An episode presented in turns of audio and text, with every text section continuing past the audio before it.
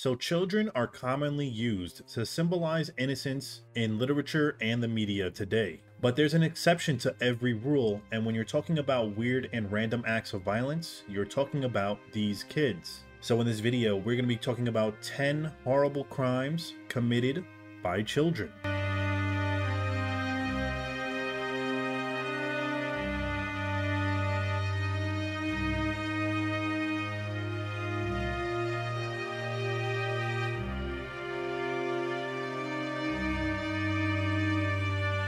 Coming in at number 10, we have Erin Caffey, who kills her entire family.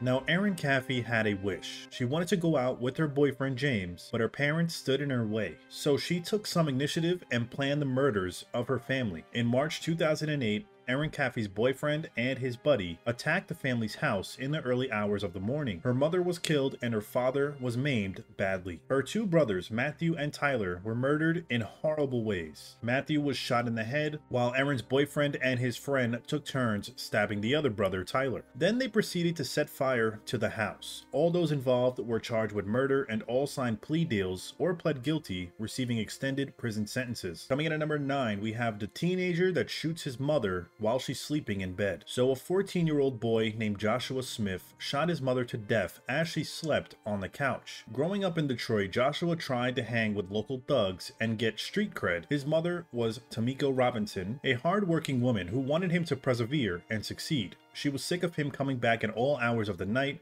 and therefore put a reasonable curfew on him. He had been told to come home by 11 p.m., he was not allowed to hang out with the gang kids anymore, and he was prohibited from bringing girls back home. But Joshua rebelled and he ended up running away from home. He later came back and was sulking in his room, but what was not expected was him coming down at about 3 a.m. with a shotgun, shooting his mother several times while she slept. He tried to escape in a car and was eventually caught by police. Coming in at number 8, we have the girl that shoots her father over a cell phone. So we know that teenage girls are attached to their iPhones, iPads, and social media in general, but we never imagined it would be this ridiculous. A 15 year old girl who was apparently physically attached to her phone was disciplined by her father for something she had done. She was grounded and had her phone taken away. But what happened next, however, turned out to be very different. In a bad case of punishment gone wrong, the girl attacked her father with the hunting bow and wounded him horribly in his torso. Showing no remorse, she didn't let him use a phone to call 911,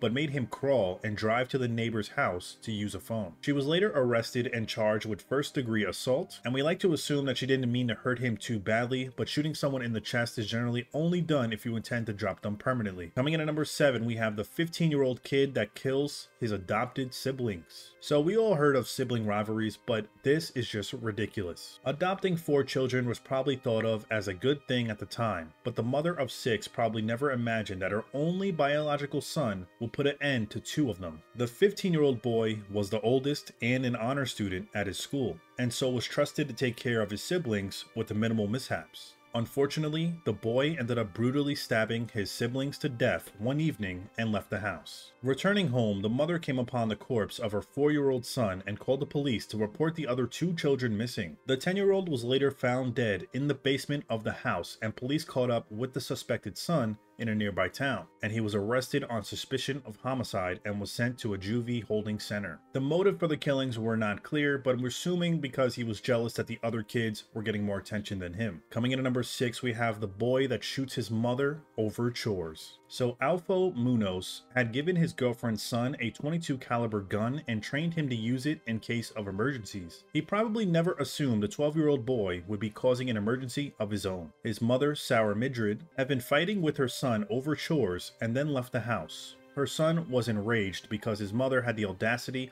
to ask him to do a few chores. The minute his mother came back, her son blew her away and handed the empty gun to his stepfather. The boy was later found guilty. Coming in at number 5, we have the boy that kills father because of PlayStation. So in Saudi Arabia, a 4-year-old shoots his father for not getting him something he always wanted, a PlayStation 3. This was during the time the PlayStation 3 just released, and the boy asks his father if he can get him the PS3, but the father returned home without the PlayStation. The child, after stewing in disappointment like every other preschooler for a total of one minute, decided to jump right into misery, and while his father was undressing, picked up his father's gun and shot him from behind. Coming in at number 4, we have the toddler that shoots his mother. So toddlers and infants are known for several things, like sucking their thumbs or pooping. They are not known for murder. In the accidental death on this list, two-year-old Troy Bailey spotted a gun lying around. Mistaking it for a water gun or something similar, he picked it up and pointed it at his mother, Julia. However, that is not the end of this tragedy. His father, Troy Bailey Sr., had owned the gun, and it is unclear whether his explanation of his ex-girlfriend's death is true or false. Authorities were suspicious of the father, thinking that he may be the one that killed his girlfriend and blamed it on the baby, but they never determined whether he was telling the truth or not.